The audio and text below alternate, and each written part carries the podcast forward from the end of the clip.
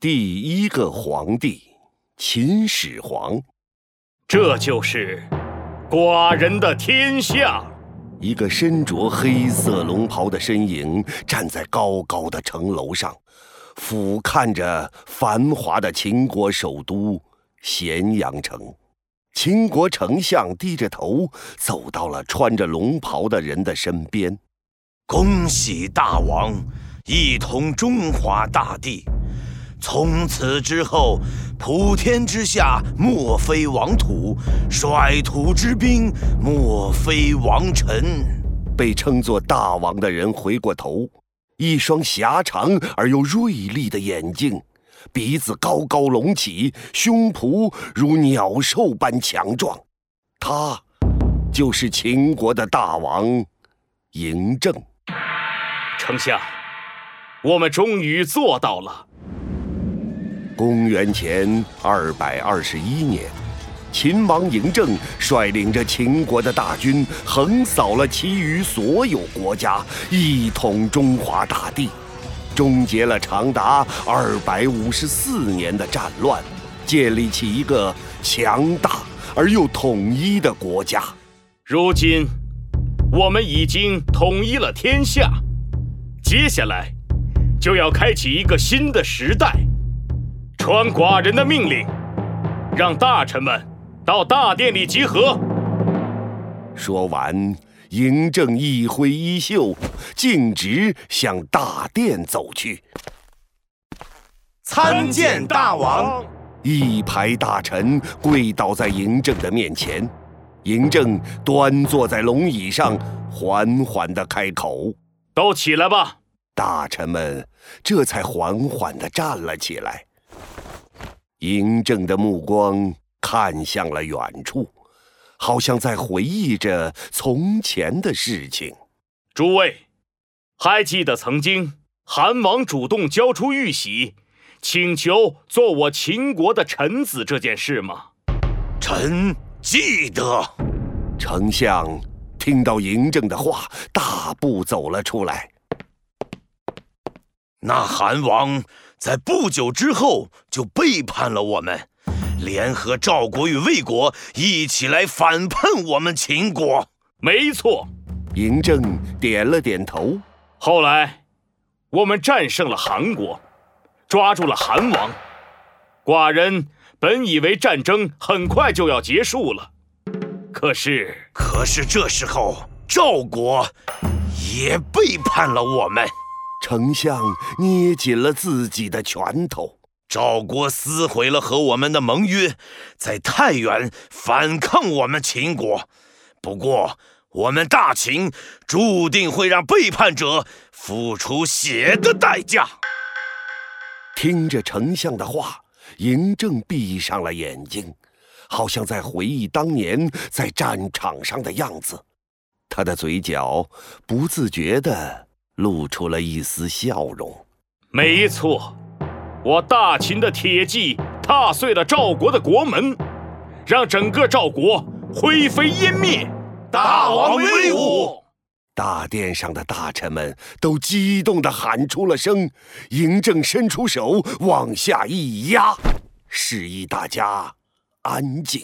这一仗打出了我大秦的威武与霸气，却也让一些小小之辈有了可乘之机。原本已经约定要归属我大秦的魏国，竟暗地里联合韩国与赵国来攻击我们大秦。哼，这帮无耻之徒！丞相冷哼了一声，他气得咬破了自己的嘴唇，一行血迹从他的嘴角流下。那一仗，多亏我大秦将士拼死抵抗。重创了这帮贼人，可是我军也付出了惨痛的代价，整整八万两千条好男儿的性命啊！丞相说到这儿，已经是老泪纵横。嬴政一拍胯下的龙椅，站了起来。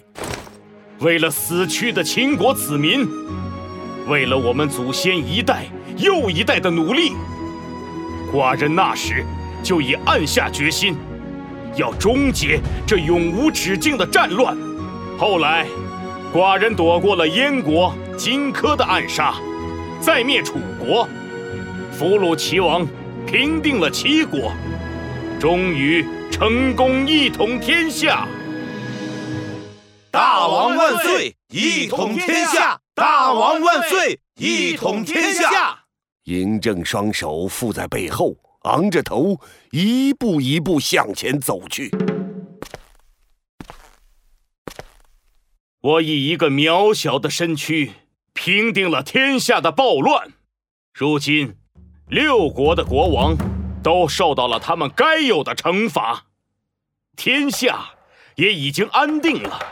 今天请各位来，是要让各位帮我想一个新的名号，见证新时代的开启。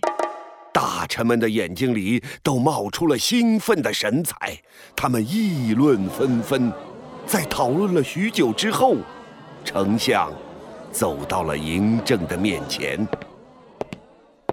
大王，您一统天下的功绩是千古以来未曾有过的。即使是以前的三皇五帝都比不上，我们斗胆向您提议，在古代，太皇是最为崇高的称呼，不如您就叫太皇，来显示您的尊贵。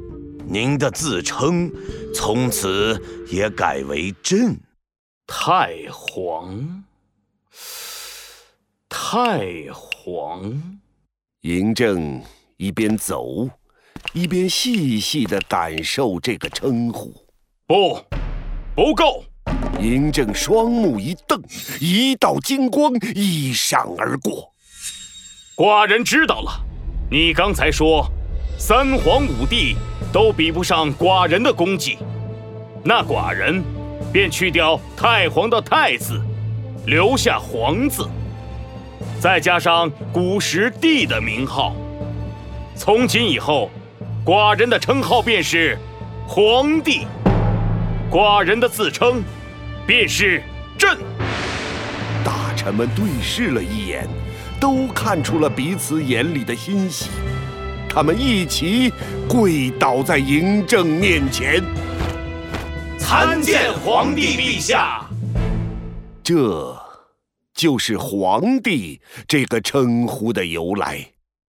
秦王嬴政是我们中国历史上第一个完成了统一的伟大皇帝，我们现代的人又称呼他为秦始皇、始皇帝。同学们，你们记住了吗？